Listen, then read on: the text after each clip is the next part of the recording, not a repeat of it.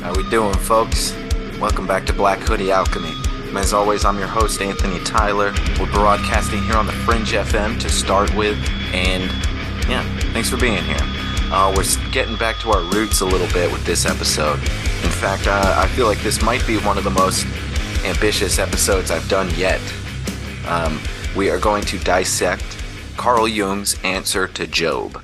Um, and before I talk more about that, uh, you know, some basic pleasantries.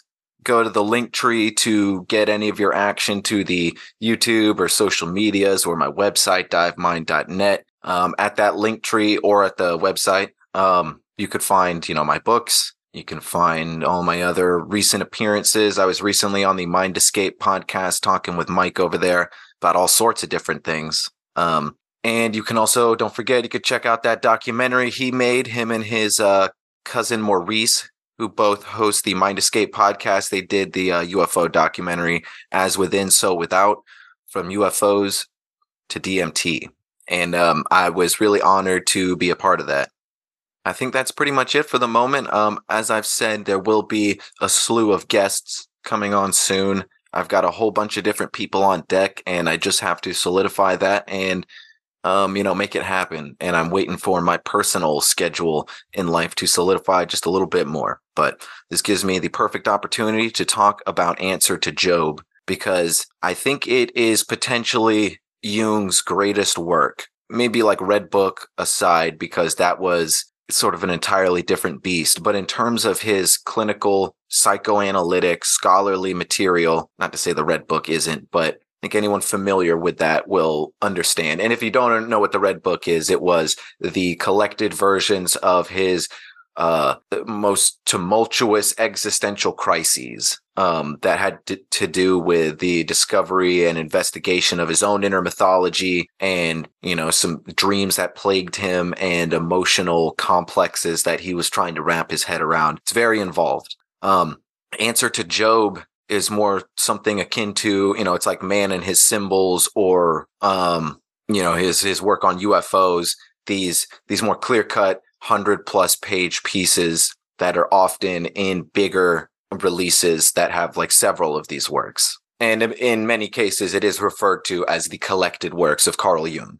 And this is, um, I have, um, a copy. I have a physical copy of this book here that I'm I'm going to be reading from quite a bit. And it says here in the physical copy, I'll have a link of that if anyone wants to see what I'm directly reading from uh, in the show notes. But this is from the Collected Works of Jung, Volume 11. This is part of the Bollingen Bollingen series, uh, Princeton University Press. First copyright is 1958. This edition is 2011. So, what is answer to Job? Um, I'm sure people checking out this show are casually familiar with philosophical, archetypal concepts, uh, basic biblical stories. Job, spelt like Job, is the story of the man who became the uh, the focus of a bet between God and the devil. And no disrespect, but uh, I, I'm just calling it like I see it here, um, and I'm calling it like the context is here's the thing. Um, if you're a dogmatic Christian, this is just not going to be the episode for you. In fact, I don't, I'm, if you're a dogmatic Christian listening to this show in general, I'm not trying to shy you away. You might find some interesting food for thought, I think, but this is going to be an unorthodox discussion. It's way, you know, it's, it's, it, it's so complex.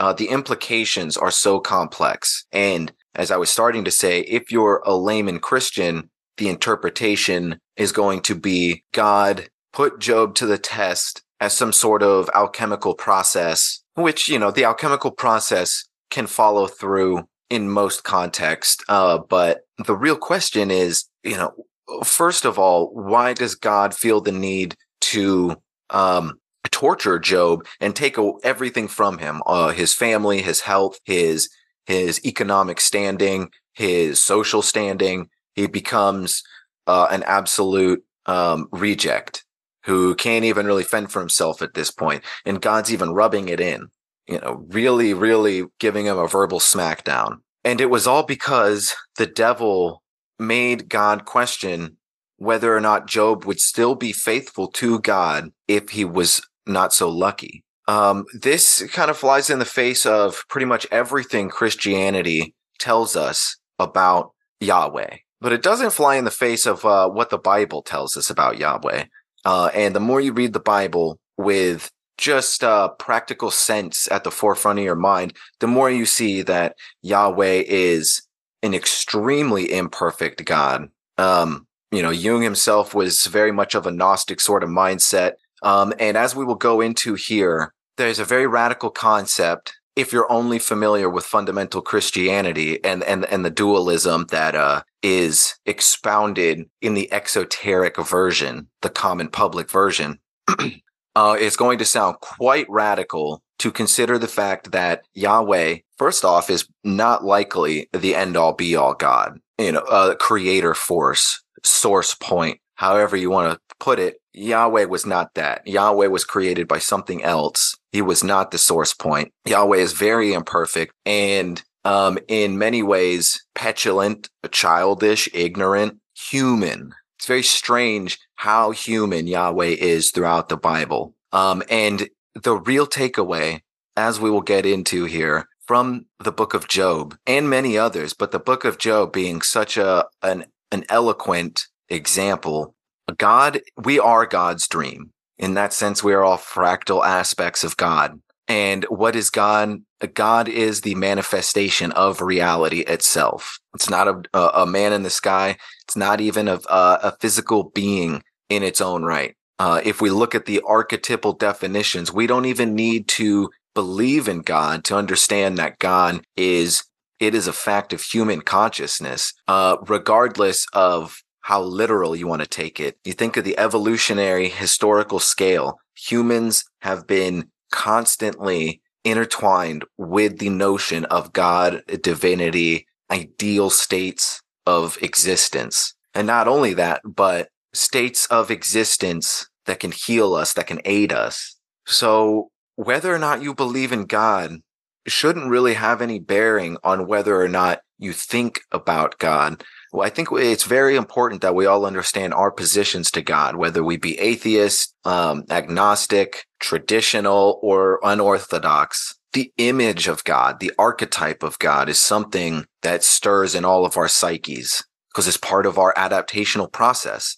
And that's not where it ends in terms of archetypes um, and the case for their reality. So, regardless of who you are, this conversation needs to be had. Um, and if and and these stories shouldn't be taken literally either for that matter. This is archetypal mythology. What we're doing is studying the history of human consciousness. That's truly what it is because they didn't have cognitive sciences back then. They were doing this stuff. They were writing these types of stories. They were developing these types of systems heuristic systems through archetypes that they were most familiar with, esoteric archetypes that have been handed down through traditions more often than not. So, and, and, and, and, and since this is the historical record of the collective consciousness, it's extremely relevant to every single one of us. Not just Christianity either, but comparative religion at large. But we aren't talking about Christianity today. We're talking about the story of Job. And what I'm going to do here is I have a whole bunch of highlights. This is a very, very dense hundred pages, potentially the densest hundred pages I've ever read. I've, I've read this book several times. I, re- I reread it recently, and there are aspects of this book that I will not be getting into because they are. Uh, Jung does such a good job of uh, of unifying uh, several different concepts at once in order to make the larger point that is being made by the Book of Job.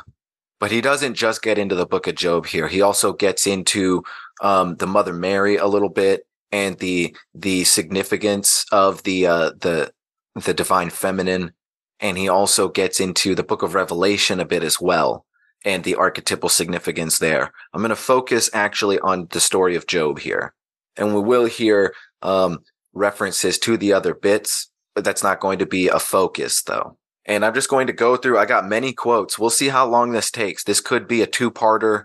I don't think it'll be that long though but I just think that this is a fantastic, fantastic quintessential work of Jung and not enough people talk about it. So I just really wanted to, it's something I think about often as well. This work and the story of Job itself. So Uh, yeah, let's let's fucking do it. I also wanted to note here in the forward, it is noted by one of Jung's students, um, Marie Louise von Franz, that uh, in some of his uh, notes to her, some of his letters, um, that he would rewrite all of his books except Answer to Job. He would leave that one just as it stands, she said.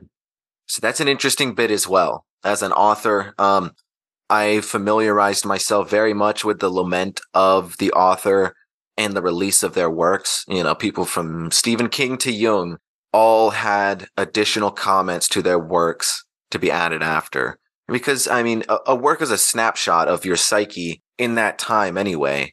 And you have to, you're going to be constantly growing as a human being. And it seems like, uh, in general, as an artist, if you're not willing to understand the place and time of art as you were doing it, but also having enough foresight to consider how the art might play out in the future. If you don't find that balance, it's going to drive you crazy. So, but um, very interesting to note that uh, answer to Job, despite its controversy, was not something that Jung ever felt like he needed to tinker with. Not one bit. The book of Job serves as a paradigm for a certain experience of God, which has a special significance for us today. These experiences come upon man from inside as, uh, as well as from outside, and it is useless to interpret them rationalistically and thus weaken them. Um, it is far better to admit the affect and uh, submit to its violence than try to escape it by all means of some sort of intellectual tricks, tricks or by emotional judgment values we have to understand the savagery of some of these stories and the psychological components that they're trying to convey. Because if we are too afraid and we just gloss over the story, like trust God's will and no need to think of it any further, we're missing everything. And also disclaimer, this is an old book, you know, written in the 1950s. Everything is going to be written in the him, he, his context. Sorry. Uh, but you know, it was an it was antiquated. Don't don't take it personally.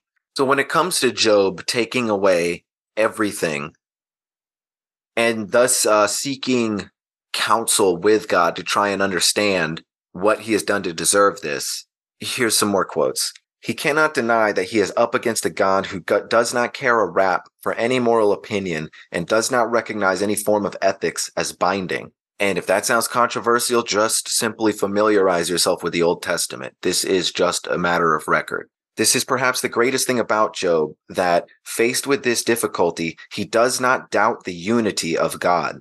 He clearly sees that God is at odds with himself, so totally at odds that he, Job, is quite certain of finding in God a helper and a quote unquote advocate against God. As certain as he is of the evil in Yahweh, he is equally certain of the good in a human being who renders us evil, we cannot expect at the same time to find a helper. Not usually, at least. Uh, but Yahweh is not a human being. He is both a persecutor and a helper in one.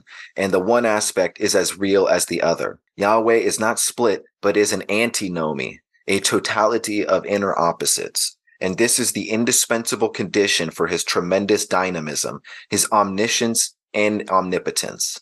Because of this knowledge, Job holds on to his intention of defending his ways to God's face, i.e., making his point of view clear to him, since, uh, notwithstanding his wrath, Yahweh is also man's advocate against himself when man puts forth his complaint. One would be even more astonished at Job's knowledge of God if this were the first time one were hearing of Yahweh's amorality. His incalculable moods and devastating attacks of wrath had, however, been known from time immemorial. He had proven himself to be a jealous defender of morality and was specially sensitive in regard to justice. Hence, he had always to be praised as just, which it seemed was very important to him. Uh, thanks to this circumstance or peculiarity of his, he had a distinct personality, which differed from that of a more or less archaic king only in scope. His jealous and irritable nature, prying mistrustfully into the faithless hearts of men and exploring their secret thoughts, compelled a personal relationship between him and man, who could not help but feel personally called by him. That was the essential difference between Yahweh and the all ruling father Zeus who in a benevolent and uh, somewhat detached manner allowed the economy of the universe to roll along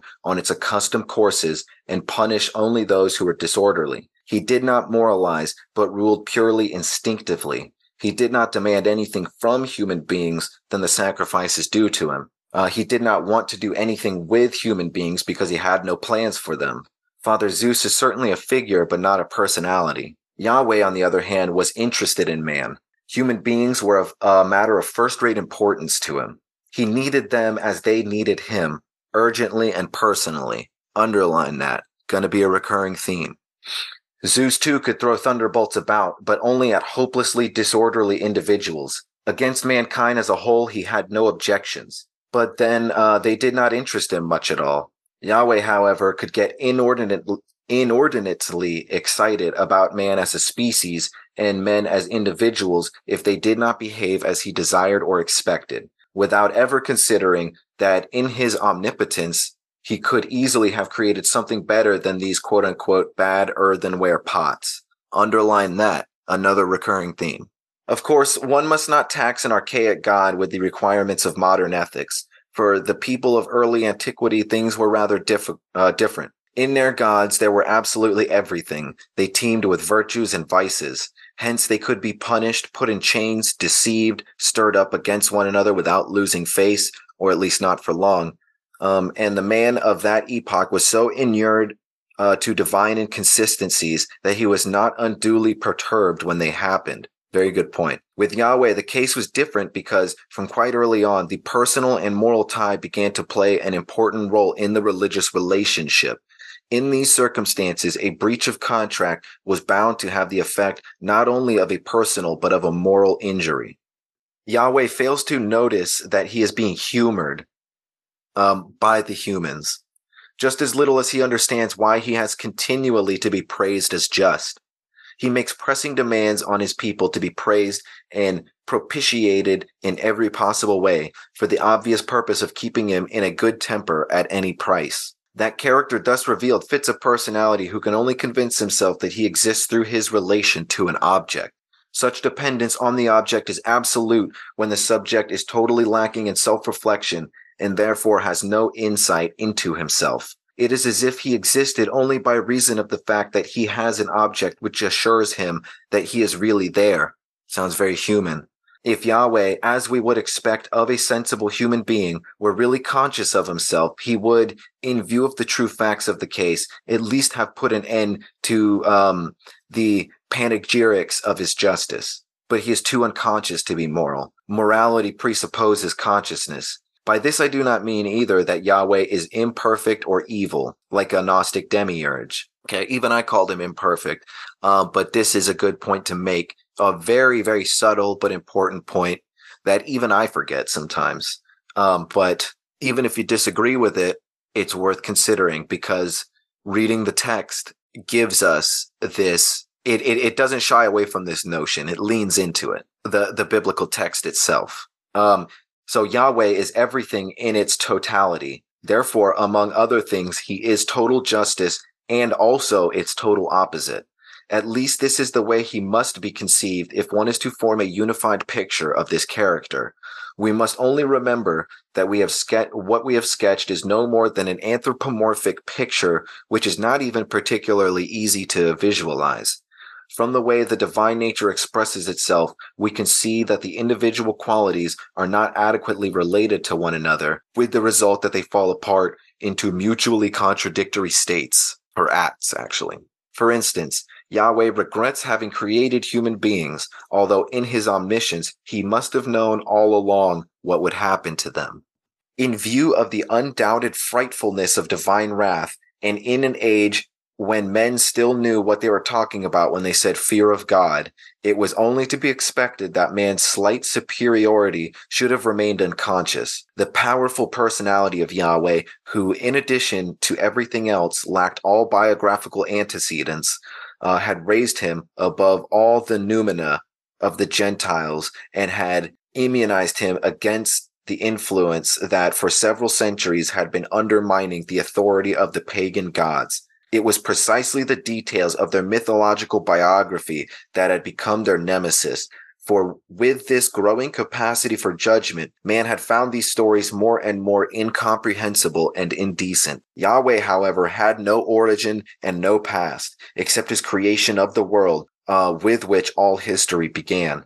The book of Job places this pious and faithful man, so heavily afflicted by the Lord, on a brightly lit stage where he presents his case to the eyes and ears of the world.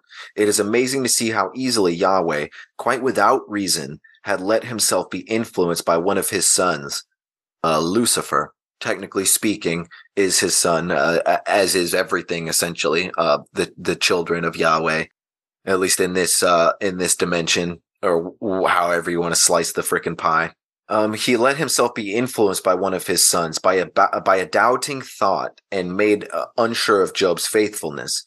With his touchiness and suspiciousness, uh, the mere possibility of doubt was enough to infuriate him and induce that peculiar double-faced behavior of which he had already given proof in the Garden of Eden when he pointed out the tree to the first parents and at the same time forbade them to eat it. In this way, uh, he precipitated the fall, which he apparently never intended. Similarly, his faithful th- his faithful servant Job is now to be exposed to a rigorous moral test, quite gratuitously and to no purpose, although Yahweh is convinced of Job's faithfulness and constancy, and could moreover have assured himself beyond all doubt on this point had he taken counsel with his own omniscience. Why then is the experiment made at all? and a bet with the unscrupulous slanderer settled without a stake um, on the back of a powerless creature. It is indeed no edifying spectacle to see how quickly Yahweh abandons his faithful servant to the evil spirit and lets him fall without compunction or pity into the abyss of physical and moral suffering. From the human point of view, Yahweh's behavior is so revolting that one has to ask oneself whether there is not a deeper motive hidden behind it. Has Yahweh some secret resistance against Job? That would explain his yielding to Satan. Uh, but what is that? Uh, what does man possess that God does not have? Because of his littleness, his puniness, and defenselessness against the Almighty, he possesses, as we have already suggested, a somewhat keener consciousness based on self reflection. He must, in order to survive, always be mindful of his impotence. God has no need of this circumspection for nowhere does he come up against an insuperable obstacle um yeah that uh, would force him to hesitate and hence make him reflect on himself uh, could a suspicion have grown up in God that man possesses an infinitely small yet more concentrated light than he, Yahweh, possesses? A jealousy of that kind might perhaps explain his behavior.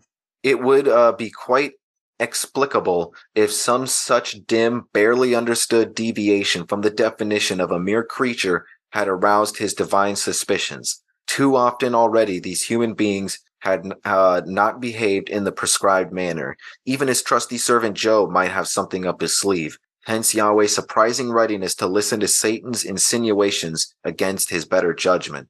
Part of the whole process of the the the religious metaphysics of Christianity is Yahweh being omniscient and omnipresent, yet for some reason, it seems like more often than not, deciding or forgetting that he even has those options. And as we shall see going forward further and further, it is the fact that human beings are the dreams of God itself. Um, it is that reason that God needs to interact with the experiment of the human being itself in a variety of ways, in a variety of traditions, but especially Christianity and the Abrahamic traditions, because God is going through the same process that we are alchemically. And God is becoming self aware more and more through his relationship to man, just as man is becoming more self aware through their relationship to God and I'm sorry, I'm I'm gonna I just have to say man because I'm reading through this book and it's just gonna be embedded in my head. But generally speaking, I say I say humankind, you know, because I think that that's a progressive thing to do. I don't think there's anything censoring about that. I think it's uh extremely reasonable to be saying humankind and humans now instead of man and mankind. But I'm also not going to edit history, you know. One must bear in mind here the dark seeds that follow one another in quick succession robbery, murder, bodily injury with premeditation and denial of a fair trial. Wow. Yeah, when you put it like that, uh, can you really argue with it? Um, this is further exacerbated by the fact that Yahweh displays no compunction, remorse, or compassion, but only ruthlessness and brutality. The plea of unconsciousness is invalid, seeing that he flagrantly violates at least three of the commandments he himself gave out on Mount Sinai. Very interesting. You're not going to hear that at church. Job realizes God's inter inner antinomy, and in the light of this realization, his knowledge attains a divine numinosity. Uh, the possibility of this development lies, one must suppose, in man's godlikeness, quote unquote, uh, which one should certainly not look for in human morphology. Yahweh himself had guarded against this error by expressly forbidding the makings of images. Job, by his insistence on bringing his case before God, even without hope of a hearing, uh, had stood on his ground, had stood his ground, and thus created the very obstacle that forced God to reveal his true nature. With this dramatic climax, Yahweh abruptly breaks off his cruel game of cat and mouse. But if anyone should expect that his wrath would now be turned against the slanderer, Satan, he would be severely disappointed. Yahweh does not think of bringing his mischief making son uh, into um, of his to account, nor does it ever occur to him to give Job at least the moral satisfaction of explaining his behavior. Instead, he comes riding along on the tempest of uh, his almightiness and thunders reproaches at half crushed human worms. Underline this. One of the most fascinating, complex sentences in this whole book here. Job is no more than the outward occasion for an inward process of dialectic in God. We've already been touching on this concept a little bit of the image of God or uh, man, humans as the manifestation of God's dreams. But that is just put so clean cut. You can take that to the bank psychologically. Uh, your, you could read that to your therapist. Doesn't have to be spiritual. Job is no more than the outward occasion for an inward process of dialectic in God. I think this point is becoming more and more uh, elaborated, but why is still a huge question. Yahweh sees something in Job, which we would, uh, in which Yahweh sees something in Job, which we would not ascribe to him, but to God. That is an equal power, which causes him to bring out his whole power apparatus and parade it before his opponent. Yahweh projects onto Job a skeptic's face which is hateful to him because it is his own, and which gazes at him with an uncanny and critical eye. He is afraid of it, for only in face of something frightening does one let off a cannonade of references to one's own power, cleverness, courage, invincibility, etc. What has all this to do with Job, anyway? Is it worth the lion's while to terrify the mouse? Yahweh cannot rest satisfied uh, with the first victorious round. Job has long since been knocked out, but the great antagonist whose phantom is projected onto the pitiable sufferer uh, still stands menacingly upright. Therefore, Yahweh raises his arm again. Um, some more quotes, like uh, biblical passages that he goes into, but I'm trying to be a, somewhat concise and read the most choice quotes here. Truly, Yahweh can do all things and permits himself all things without batting an eyelid. With brazen countenance, he can project his shadow side and remain unconscious at man's expense. He can boast of his superior power and enact laws which mean less than air to him. And you know what? Actually, I think this is a good time. This is as good as any a time to get into a commercial break. Um, we are reading Carl Jung's answer to Job in part. And don't forget, this is Black Hoodie Alchemy. I'm Anthony Tyler, and uh, stick with us. We'll be right back after this break.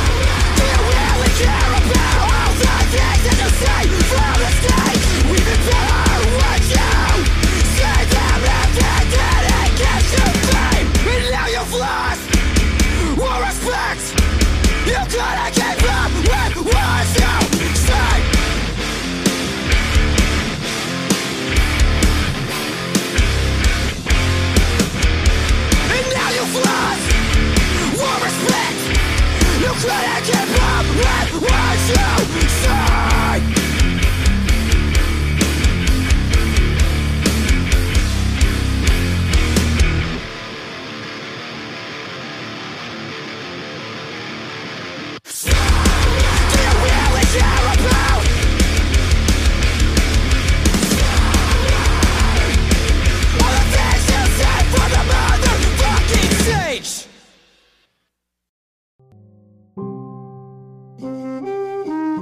Dang old man, uh, dang old man, uh, listen here, y'all. This is uh, your your good good old boyfriend, uh, and uh, your good old friend that's a boy, not a boyfriend. Uh, Tippy Pat's in here, and you know from all them Black Hoodie Alchemy episodes, and I'm just here to uh, tell y'all about uh, some of the great commentaries that have been going on on this program with the good old Anthony Tyler. Um, we done some great episodes, uh, just like uh, Richard the uh, Abominable Snowman, Kuklinski, the Jewish locksmith known as Israel Keys, uh, the Puerto Rican Batman known as Pedro Rodrigues Filho, and dang old Macaulay Culkin's gay murderous brother, Michael Alig and and a whole lot more, y'all. So why don't you go on, tune in, and uh, check them Black Hoodie Alchemy episodes out.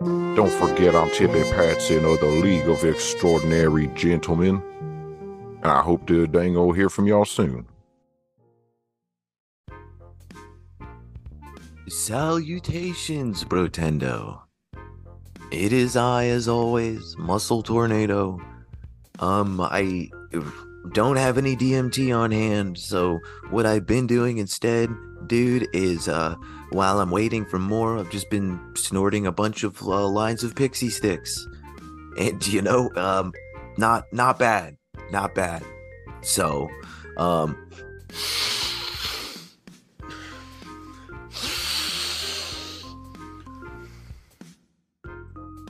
Oh.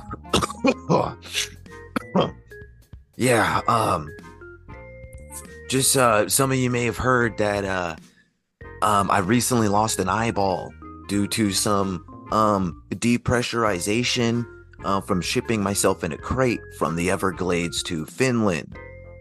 But rest assured, um, I have a really cool eye patch now, so it's working out well. And I also have been doing some research on some obscure forums, and as I understand it now, um, depth perception doesn't really have anything to do with both eyeballs. It's just uh how strong your eyes are. So if you have poor depth perception, um you just you're just not good enough. You have weak eyeballs, like a beta male. And if you train your eyes properly, you can actually see in 14 dimensions. Pretty sweet. And um uh and you're probably wondering to yourself, but Muscle T, uh, can I do this? yeah, definitely.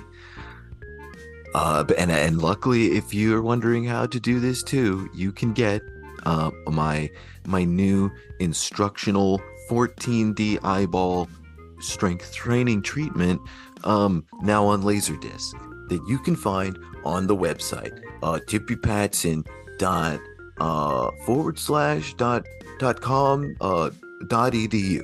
Yeah, righteous. All right, you take it easy out there, guys and gals, and hey, everybody else out there. You know, um, I'm a cool guy, and uh, Muscle Tornado is. Uh, oh, oh, oh, yeah. All right, I'm over and out. Uh, Hello there, everybody. It's right, it's your friend, uh, Sil- uh, Silverback Commando here. Yeah, um, yeah, I, I fucked up a little bit, everybody. Uh, I did a little bit of a whoopsie here. Um, it's been a good old time, isn't it? Uh, getting me dolphin glue in air gel. I even told people um, that they could uh, get free Dolphin Grade LSD complimentary with their purchases of the Dolphin Glue and Air Gel, but um, wasn't able to follow through with any of it. But um, it was a nice gesture, I know. Uh, but thing is, here, here's the thing now. You see, I, I, I, put me LSDs in the same the same kinds of boxes that I, I ship out my packages in, and uh, recently uh, uh, shipping out a package of the dolphin glue, uh, I accidentally shipped out all my LSDs. So, um, yeah, gonna need that back. Uh, I'm not prepared to uh, go sober from uh, the LSDs after so many years of being blitzed. Whew, ah, bloody hell. Having a good old time over here. It's your friend Silverback Commando, um, you know, Dolphin Whisperer, uh, and, uh, you know,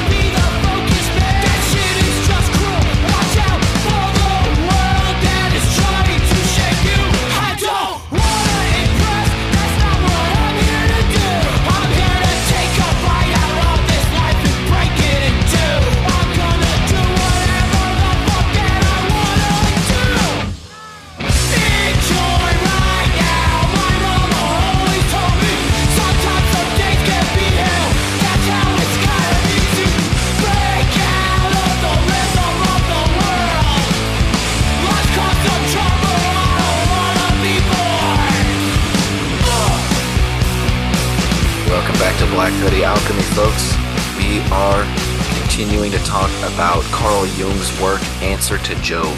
Answer to Job is quite a controversial but a practical, pragmatic look at the Bible, the story of Job, but Yahweh's character as a whole throughout the Bible.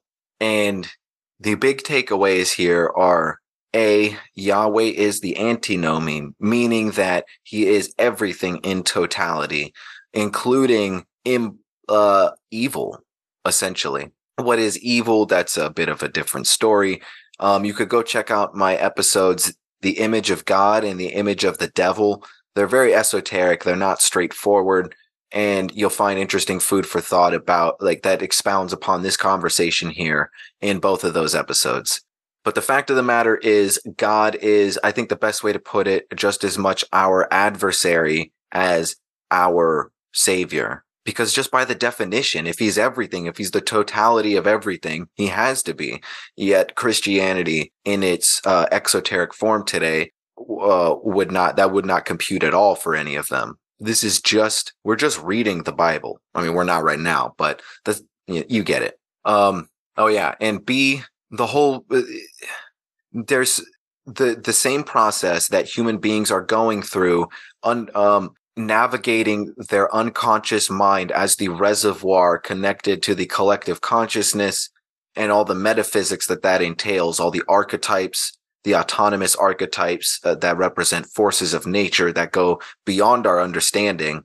The more we tap into that and understand our relationship to that the closer to what people would call divinity we get and strengthening our our relationship to a divinity to a higher ideal. And if we read the books of the bible without all of this modern spiritual propaganda we see that god yahweh is going through the exact same process. Otherwise there would be no need for any of this not even creation uh, certainly not all his engagements with creation. Again, just the fall of man itself uh, doesn't make any sense if uh, Yahweh is truly omniscient.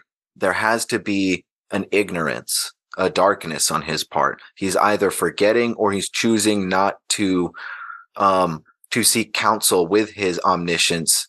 Otherwise, he wouldn't be doing any of this.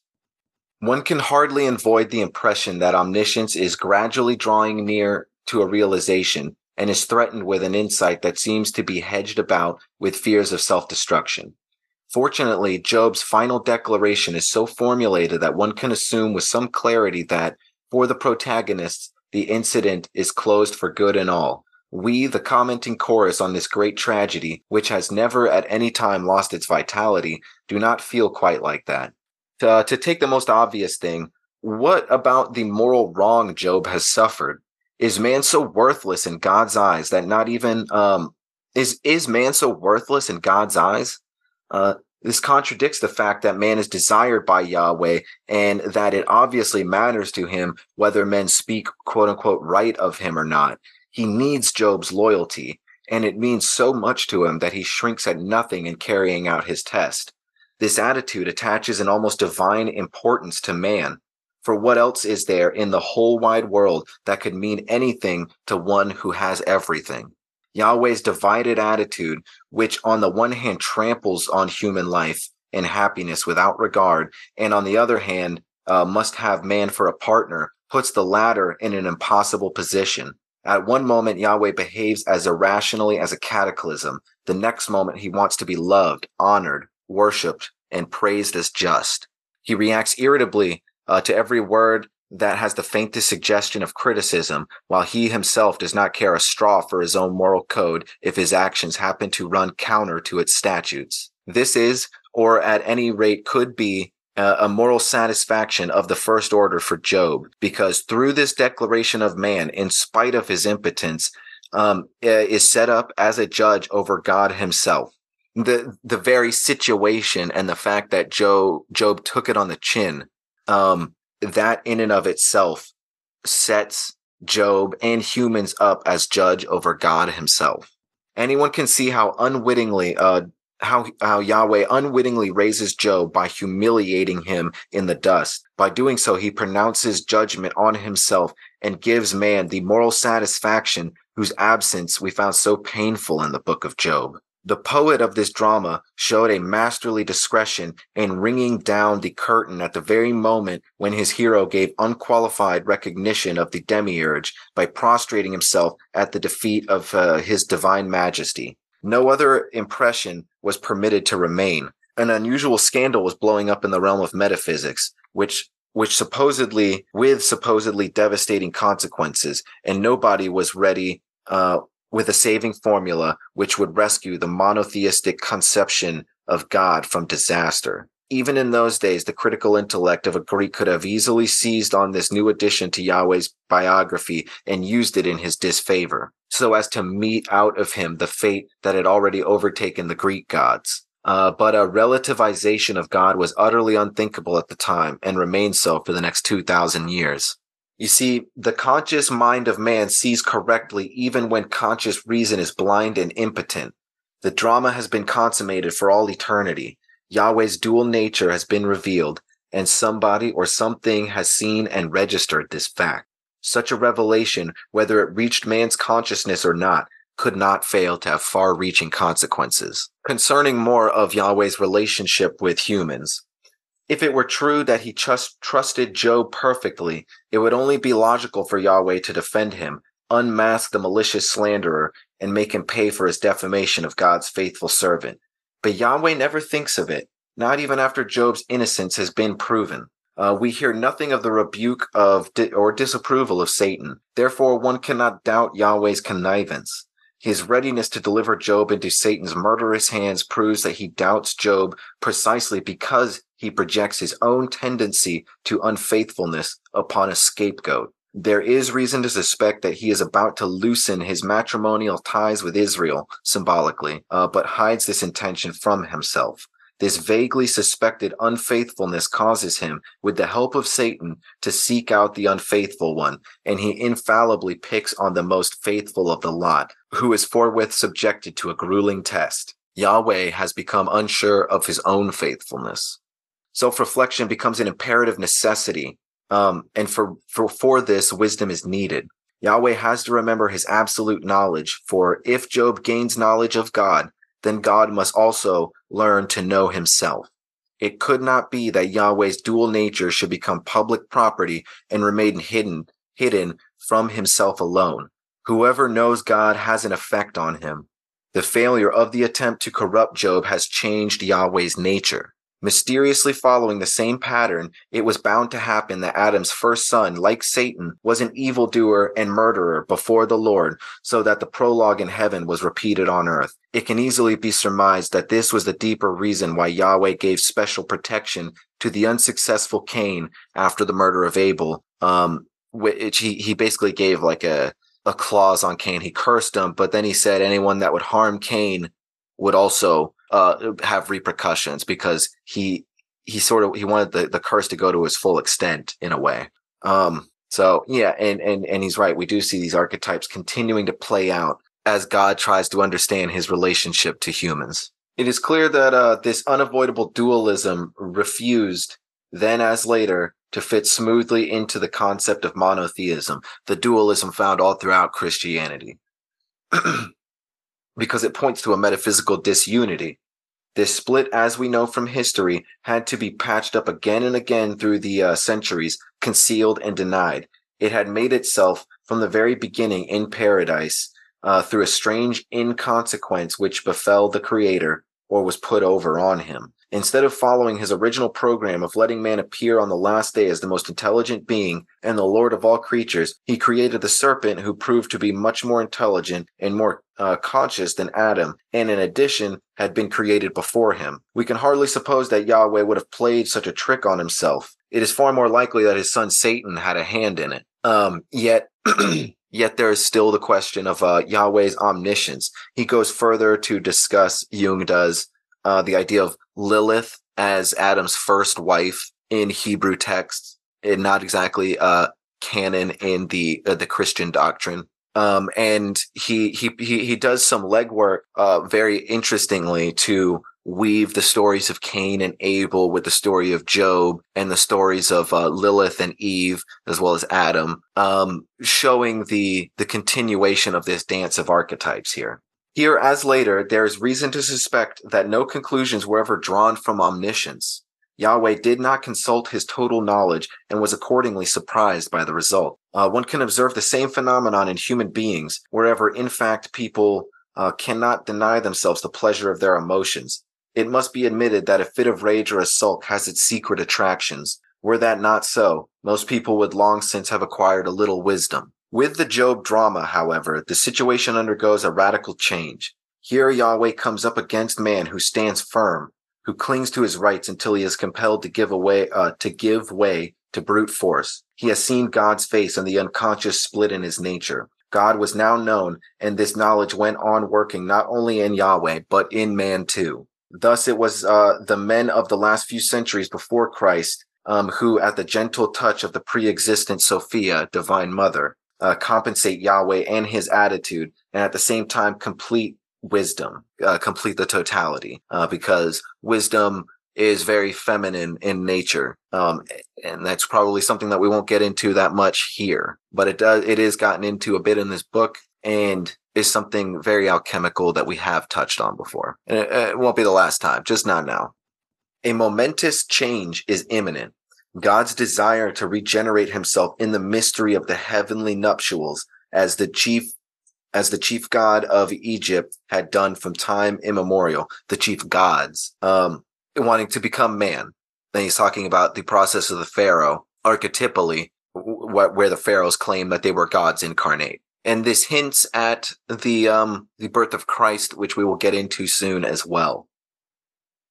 Uh, but the real reason for God's becoming man is to be sought in his encounter with Job. And here we will consider the uh, the birth of Christ and his life a bit more, involving the relationship that has been put forth by the radical implications of the book of Job, and and these other stories that we've brought up in reference as well.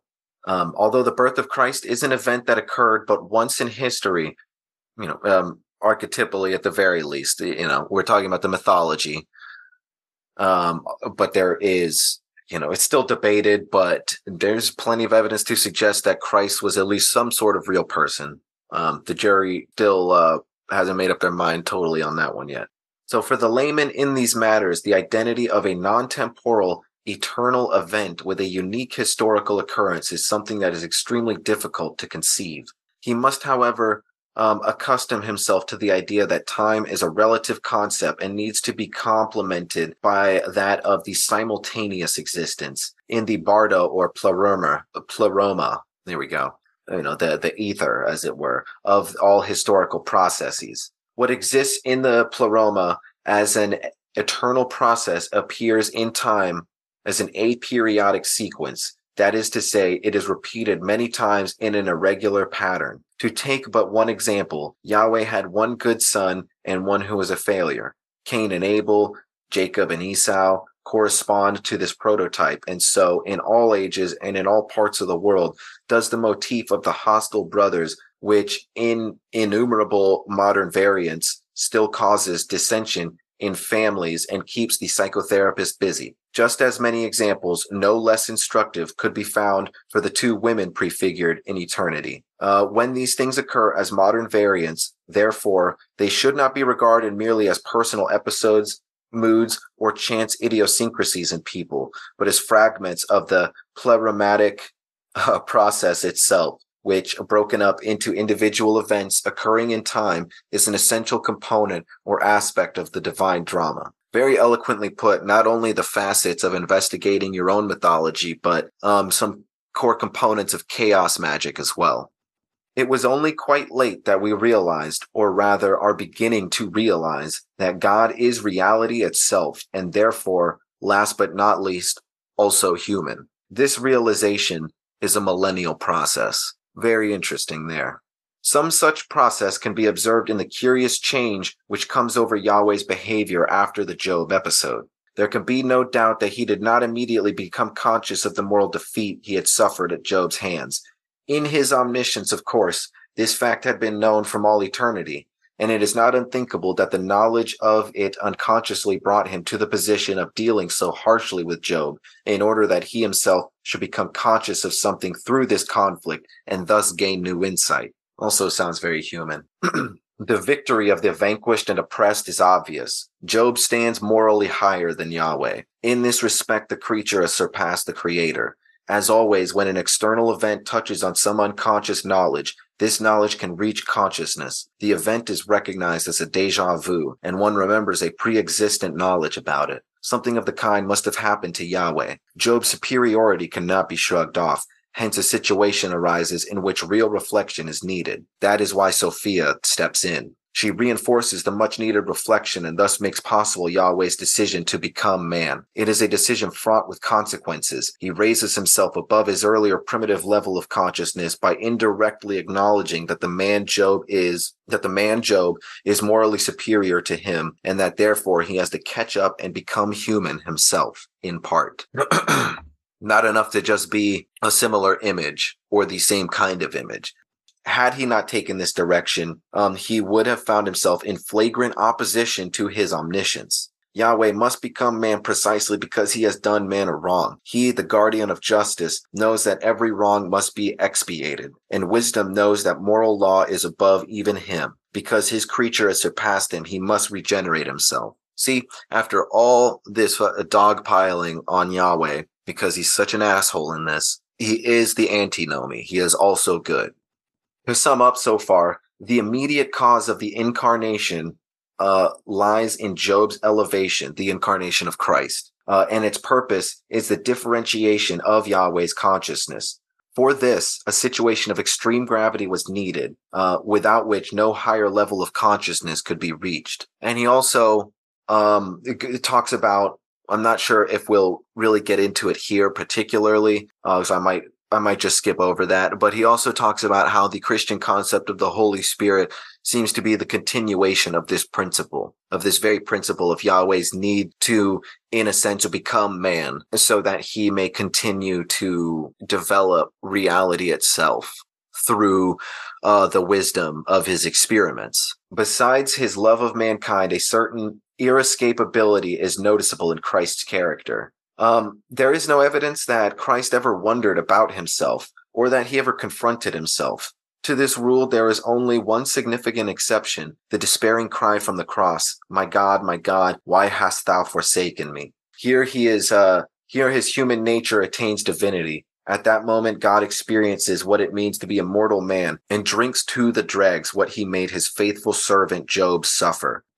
Here is given the answer to Job, and clearly the supreme moment is as divine as it is human, as eschatological as it is psychological. And that, and at this moment too, where one can feel the human being so absolutely, the divine myth is present in full force, and both mean one and the same thing. How then can one possibly demythologize the figure of Christ? A rationalistic attempt of that sort would soak all the mystery out of his personality and uh, what remained would be no longer would no longer be the birth of a tragic fate of a god in time, but historically speaking, a badly authenticated religious teacher, a Jewish reformer who was Hellenistically interpreted and misunderstood. A kind of Pythagoras, maybe, or if you like, a Buddha or Muhammad, but certainly not a son of God or God incarnate.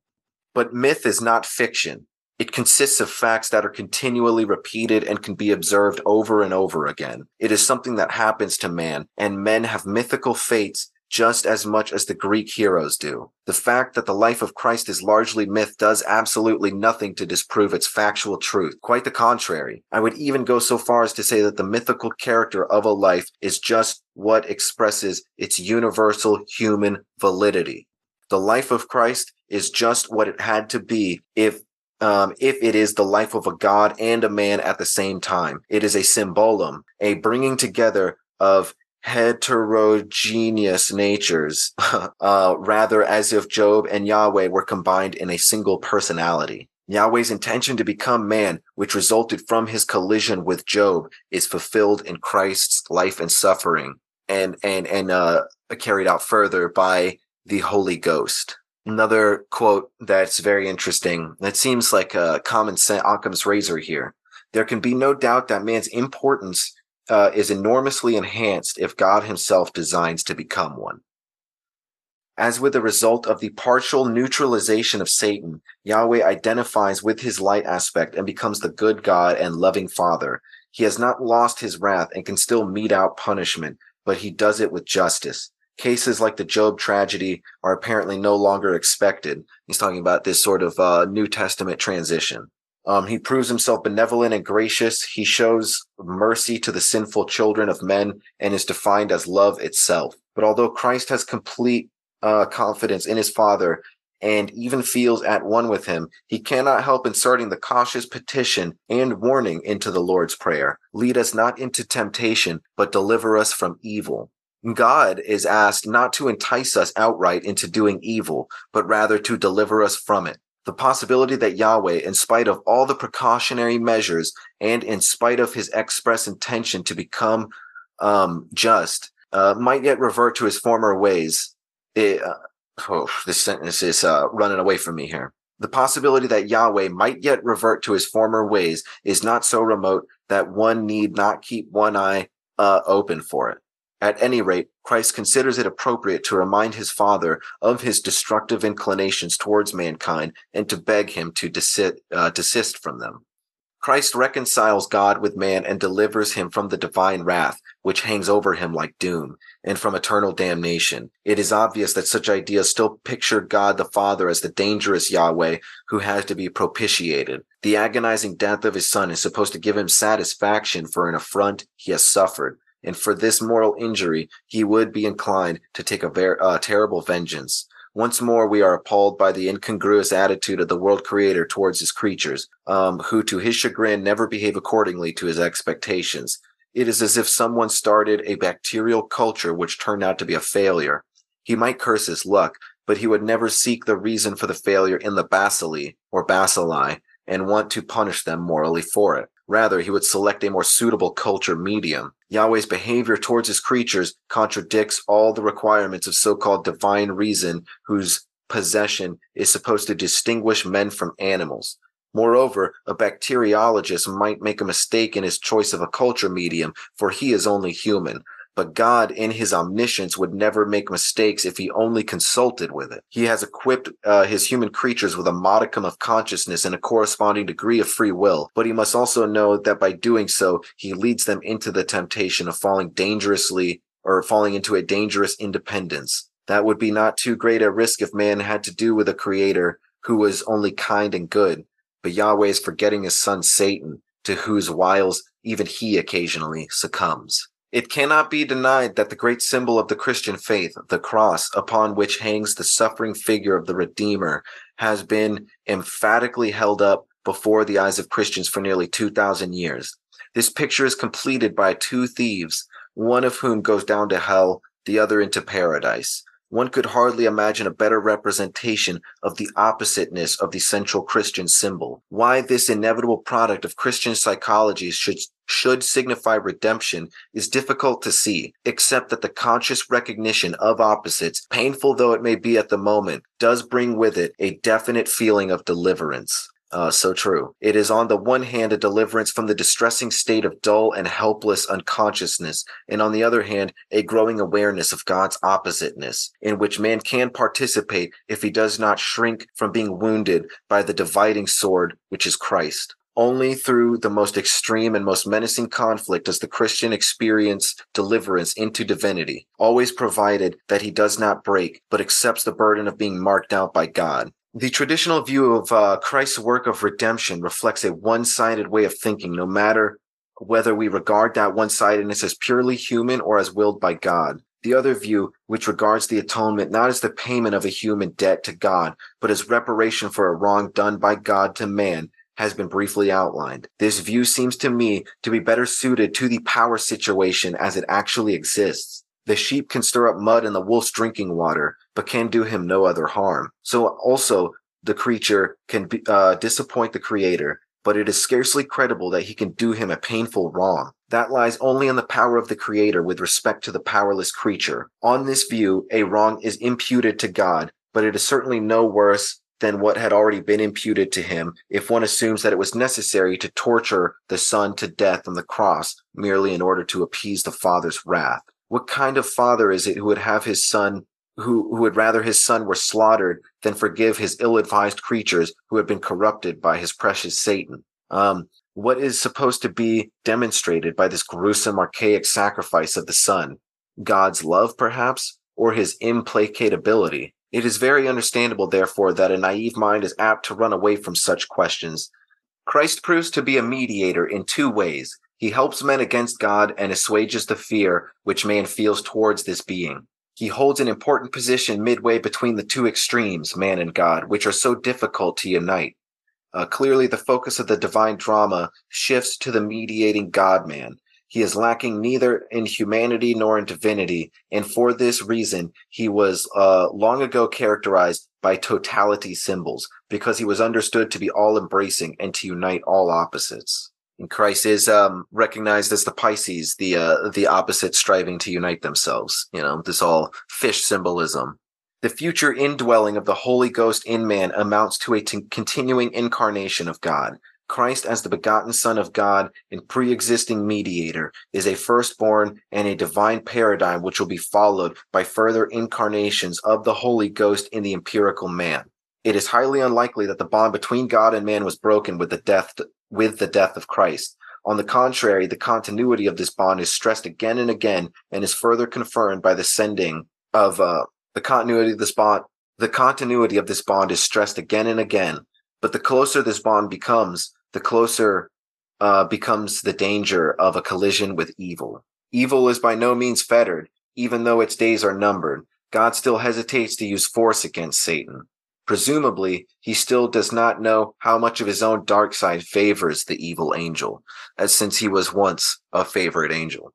I have I have tried to set forth above the inescapable conclusions which must, I believe, be reached if one looks at tradition with critical common sense. If, in this wise, uh, one is confronted with a paradoxical idea of God, and if, as a religious person, one considers at the time the full extent of the problem, one finds oneself in the situation of the author of Revelation, um, who we might suppose was a convinced Christian. What is the relationship of this man to God? How does he endure the intolerable contradiction in the nature of deity? Um, although we know nothing of his conscious decision, we believe we may find some clue in the vision, in uh, in the in the many visions throughout Revelations. Won't get into that too much here, but suffice it to say, Jung like I said, I've said before, goes into Revelation to expound upon the recurring theme that's seen through Job and thus through Christ.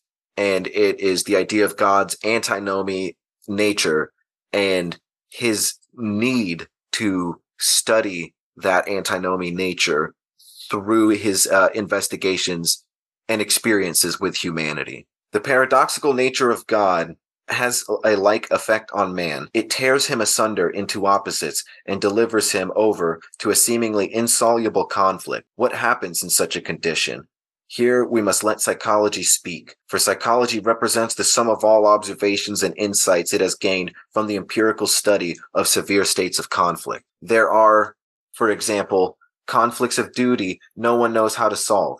Consciousness only knows so much. The doctor therefore advises his patient to wait and see whether the unconscious will not produce a dream which proposes an irrational and therefore unexpected third thing as a solution. As experience shows, symbols of a reconciling and unitive nature do in fact turn up in dreams, the most frequent being the motif, motif of the child hero and the squaring of the circle, signifying the union of opposites. Uh, those two have no access to these specially those who have no access to these specially medical experiences can derive practical instructions from fairy tales and particularly from alchemy, the real subject of Hermetic philosophy. Um, alchemy characterizes its child on the one hand as the stone and on the other hand as the homunculus. Uh, this is precisely the figure we meet in the apocalypse as the son of the sun woman, um, which was repeated in various forms by the alchemists, but we're not going to get into that too much. Uh, we're t- trying to tiptoe around Revelation here because that's a whole whole other thing. And I'm surprised. It's really it's kind of mind boggling how much different subject matter uh, Jung was able to talk about in 108 pages of it was, it's just such a dense breakneck pace, but it's it's a masterpiece. Yahweh's decision to become man is a symbol of development this alchemical union of opposites um, that had to supervene when man becomes conscious of the sort of God image he is confronted with. God acts out of the unconscious of man and forces him to harmonize and unite the opposing influences to which his mind is exposed from the unconsciousness, uh, from the unconscious. The unconscious wants both to divide and to unite. In his striving for unity, therefore, man may always count on the help of a metaphysical advocate, as Job clearly recognized. The unconscious wants to flow into consciousness in order to reach the light, but at the same time, it continually thwarts itself because it would rather remain unconscious. That is to say, God wants to become man, but not quite. The conflict in his nature is so great that the incarnation can only be brought uh, by an expiatory self sacrifice offered up to the wrath of God's dark side. Wow. Underline that shit. I'll read that. Uh, should I read that again? The unconscious wants to flow into consciousness in order to reach the light, but at the same time, it continually thwarts itself because it would rather remain unconscious. That is to say, God wants to become man, but not quite. The conflict in his nature is so great that the incarnation can only be brought by an expiatory self sacrifice offered up to the wrath of God's dark side. As a result of the spiritual differentiation fostered by the Reformation and the growth of the sciences in particular, um, which were originally taught by the fallen angels, as described in the book of Enoch, um, which was eventually taken out. It was made not canon in the Bible. Uh, there is already a considerable admixture of darkness in us, so that compared with the purity of the earthly Christian saints, uh, we do not show up in a very favorable light. Our comparative blackness naturally does not help us a bit. Uh, black is in like black magic. Uh, though it mitigates the impact of evil forces, it makes us more vulnerable and less capable of resisting them. We therefore need more light, more goodness and moral strength, and must wash off as much of the obnoxious blackness as possible, black magicness. Um, otherwise, we shall not be able to assimilate the dark God who also wants to become man and at the same time endure him without perishing. For this, all Christian virtues are needed and something else besides, and something else besides, for the problem is not only moral. We also need the wisdom that Job was seeking. But at that time, she was still hidden in Yahweh, or rather, she was not yet remembered by him. The higher and complete man is begotten by the unknown Father and born from wisdom. That is, he who uh, represents our totality, which transcends consciousness. It was this boy into whom Faust had to change, this alchemical new birth, um, abandoning his inflated one-sidedness for which uh, which saw the devil only outside. Christ's except ye become as little children prefigures this change, for in them the opposite lie close together. The opposites lie close together. But what is meant is the boy who is born from the maturity of the adult man and not the unconscious child we would like to remain. Looking ahead, Christ also hinted, as I mentioned before, at the mortality of evil. Strangely, suddenly, as if it did not belong there, the Sun Woman uh, uh, with her child appears in the stream of apocalyptic visions in Revelation. He belongs to another future world. Hence, like the Jewish Messiah, the child is caught up uh, to God, and his mother must stay for a long time hidden in the wilderness, where she is nourished by God. For the immediate and urgent problem in those days was not the union of opposites, not yet, which lay in the future, but the incarnation of the light and good, the subjugation, uh, the lust of this world, and the consolidation against the advent of the, you know, the symbolic archetypal antichrist and, and all the last days type stuff. All right, we're getting closer to the end here, rounding home base a little bit. Everything now depends on man. Immense power of destruction is given into his hand, and the question is whether he can resist the will to use it and can temper his will with the spirit of love and wisdom. He will hardly be capable of doing so on his unaided resources. He needs the help of an advocate in heaven, that is, of the child who is caught, who, yeah, who is caught up to God and who brings the healing and making whole of the hitherto fragmentary man. Whatever man's wholeness or the self may mean per se, empirically, it is an image of the goal of life spontaneously produced by the unconscious, irrespective of the wishes and fears of the conscious mind. It stands for the goal of the total human, for the realization of uh, wholeness and individuality with or without the consent of will. The dynamic of this process is instinct, which ensures that everything which belongs to an individual's life shall enter into it, whether he consents to it or not, or is conscious of what is happening to him or not. Uh, obviously, it makes a great deal of difference subjectively whether he knows what he is living out, whether he understands what he is doing, and whether he accepts responsibility for what he proposes to do or has done the difference between conscious realization and the lack of it has been roundly formulated in the saying of Christ already quoted. Man, if indeed thou knowest what thou doest, uh, thou art blessed. But if thou knowest not, thou art cursed and a transgressor of the law. Before the bar of nature and fate, unconsciousness is never accepted as an excuse. On the contrary, there are very severe penalties for it. Hence, all unconscious nature longs for the light of consciousness while frantically struggling against it at the same time. The conscious realization of what is hidden and kept certainly, uh, kept secret certainly confronts us with an insoluble conflict. At least this is how it appears to the conscious mind. But the symbols that rise up out of the unconscious in dreams show it rather as a confrontation of opposites, and the images of the goal represent their successful reconciliation something empirically dem, uh, demonstrable comes to our aid from the depths of our unconscious nature. It is the task of the conscious mind to understand these hints. If this does not happen, the process of individuation will nevertheless continue. The only difference is what we be, uh, is that we become its victims and are dragged along by fate towards the inescapable goal which we might have reached walking upright if we had only taken the trouble and been patient enough to understand in time the meaning of the new uh, numina that cross our path. Since the apocalypse, uh, which also means revelation, as we know, um, we now know uh, again that God is not only to be loved, but also to be feared. He fills us with evil as well as good. Otherwise, he would not need to be feared. And because he wants to become man, the uniting of his antinomy uh, must take place in man.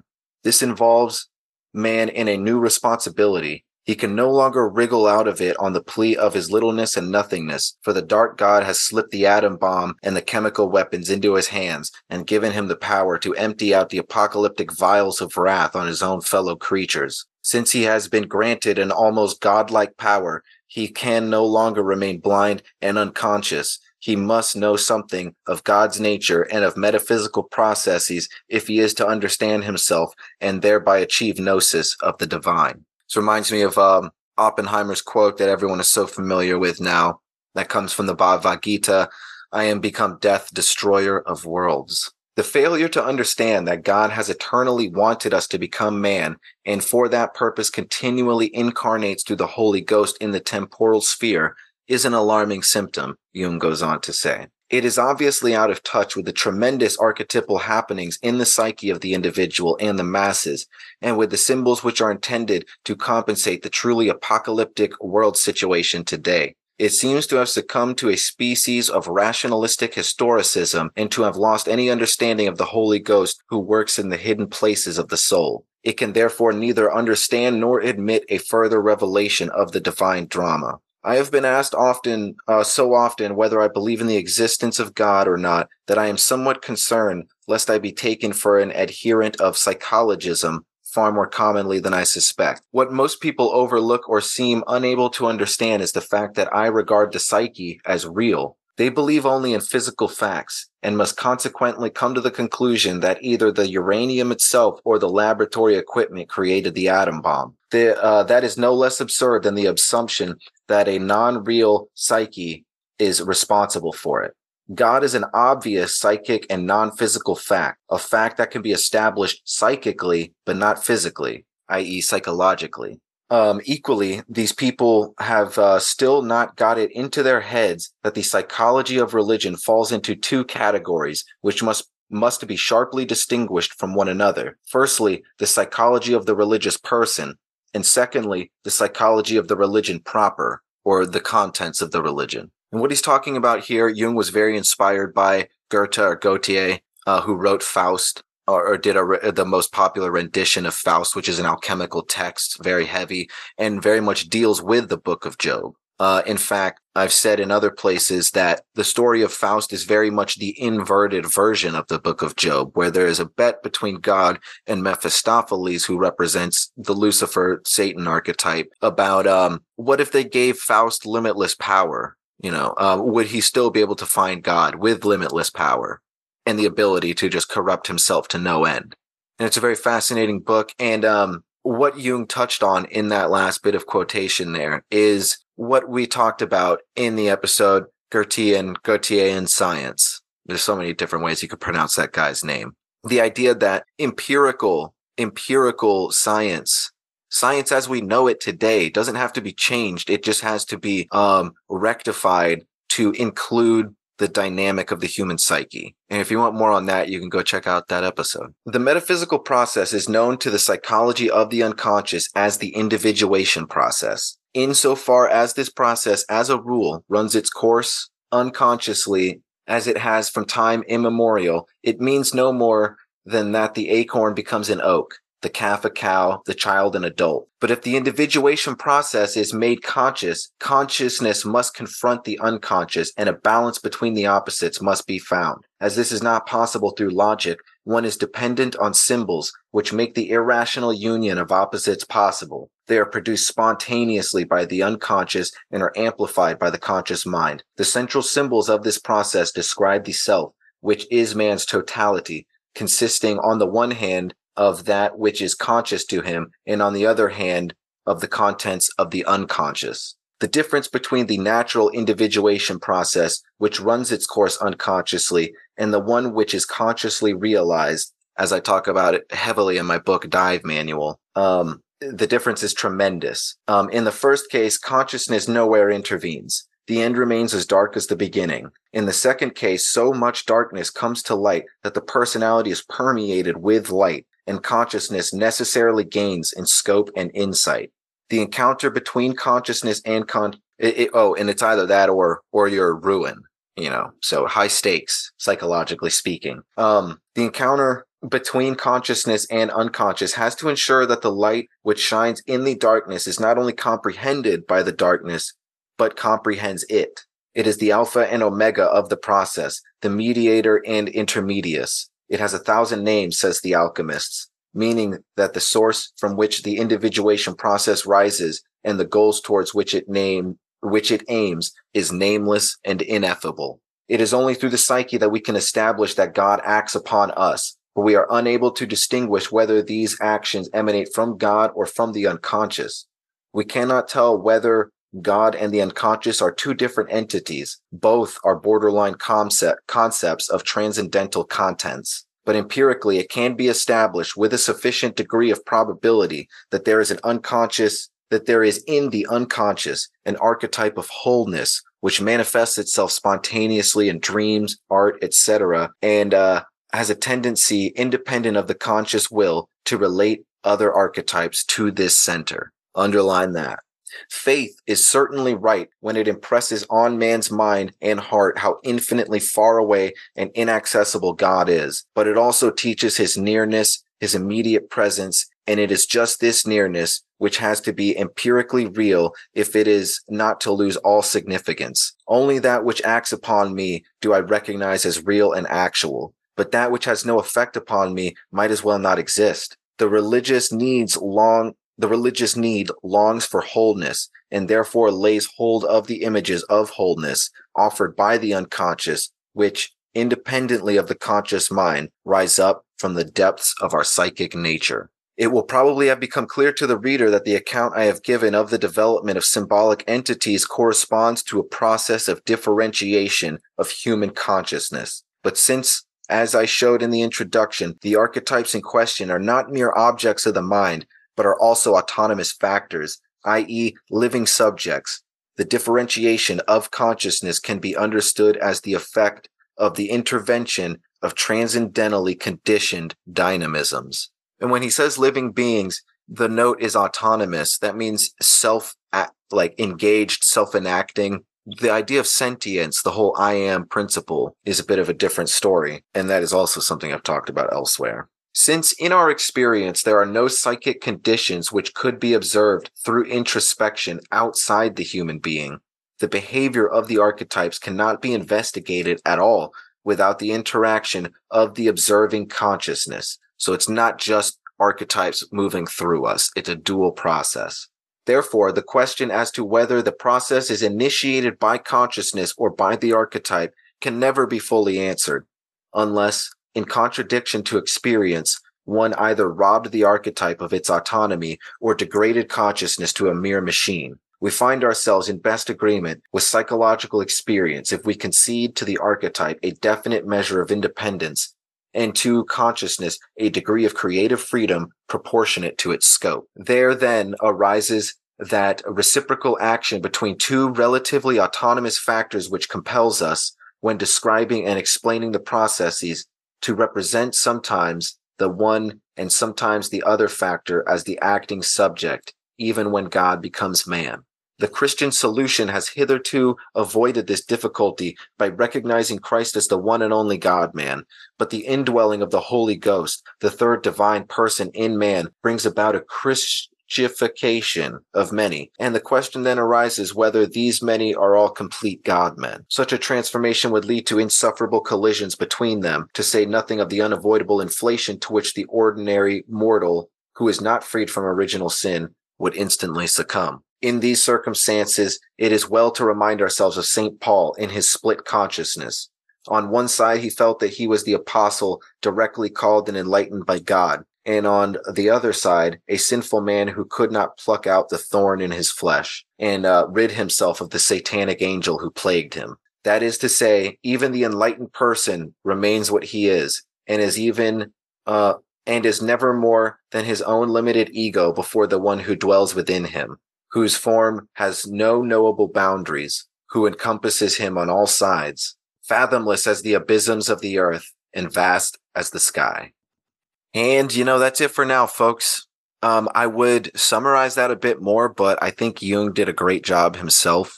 Uh, there are certainly more to digest when it comes to the Bible and the book of Job and all that was laid out here. but I think I'll let it be for now. You know, don't feel bad if you didn't understand everything in this episode. I don't understand everything in this episode. No one does, not even Jung. It's, we're all just kind of stabbing at what we can here. And Jung was a unique mind that gave a lot more thought to it than the average person. And uh, he, he, he gave it the importance that a theologian would give it.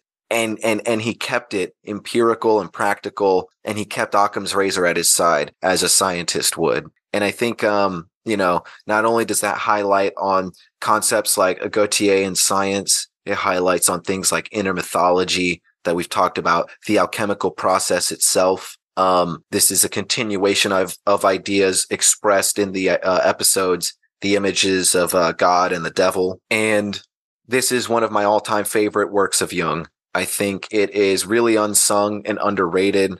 And I just really wanted to do uh, this uh, and, and put it out there because it's something that I think about often. I've gone back to this book quite a bit, and you know, I'm glad I could just put it out there. I hope it gives people food for thought, and you know, it, it, I hope uh, people didn't really take this particularly combative towards Christianity. It really isn't. It's just an honest search for the truth, you know. And I can't claim to say that I know all the truths, but I certainly do think that um, Christians and atheists alike, people in general the, uh, in the West, especially where we're so indoctrinated with this idea today and historically of uh, this Abrahamic metaphysics.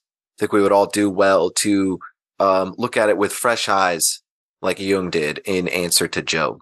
So that was a hell of an answer to Job, and well put. Um, I hope everybody enjoyed this episode.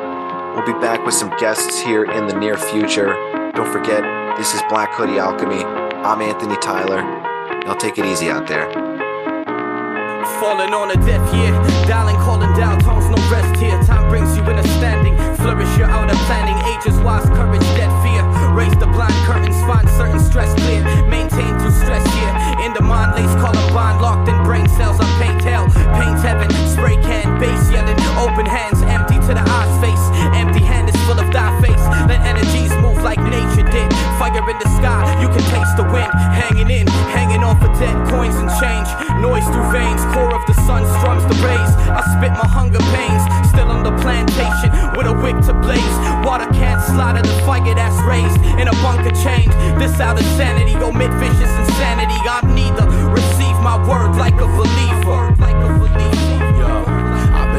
For eons, right? Way before your sleepless cities and your neon nights. I was beyond life within the ether. Then I brought you peons light and lit the world. Inspire visions beyond sight. My third eye trace the star maps. I'll be home soon. Drop shrooms, lace a tune with the man in the moon. Beyond the consciousness, there to consume. Panic ensues when my words prove the legends of Atlantis was true. I see devils, make it rain and raise the sea levels. On the beat of water, flood the streets where the beast heckles. Peace settles, never last. Heaven we never have. This life an endless struggle, war within the better half. Don't try to run. I'm a sniper bullet wrapped inside a drum. When you nod your head, you're dead. Your soul will burn inside the sun. Forever cursed to be pathetic. Never drop a clever verse. Never find the words to say. Walk the earth on end endless search. Your wordplay worthless. Your life has no purpose beneath the surface. The real art defeat the serpents. Escape the globe. Ignite on mics and burn the fat away. Stay killing all the week off from Saturday to Saturday.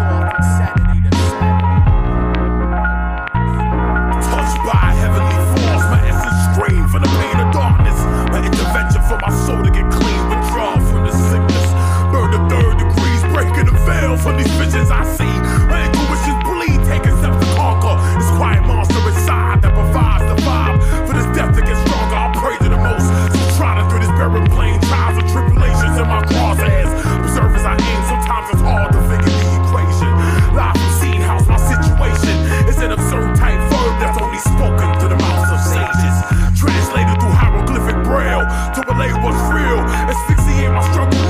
It's the torn muscles that build a stronger frame and the discipline. Stop the rain, time to manifest illusions deep inside my brain.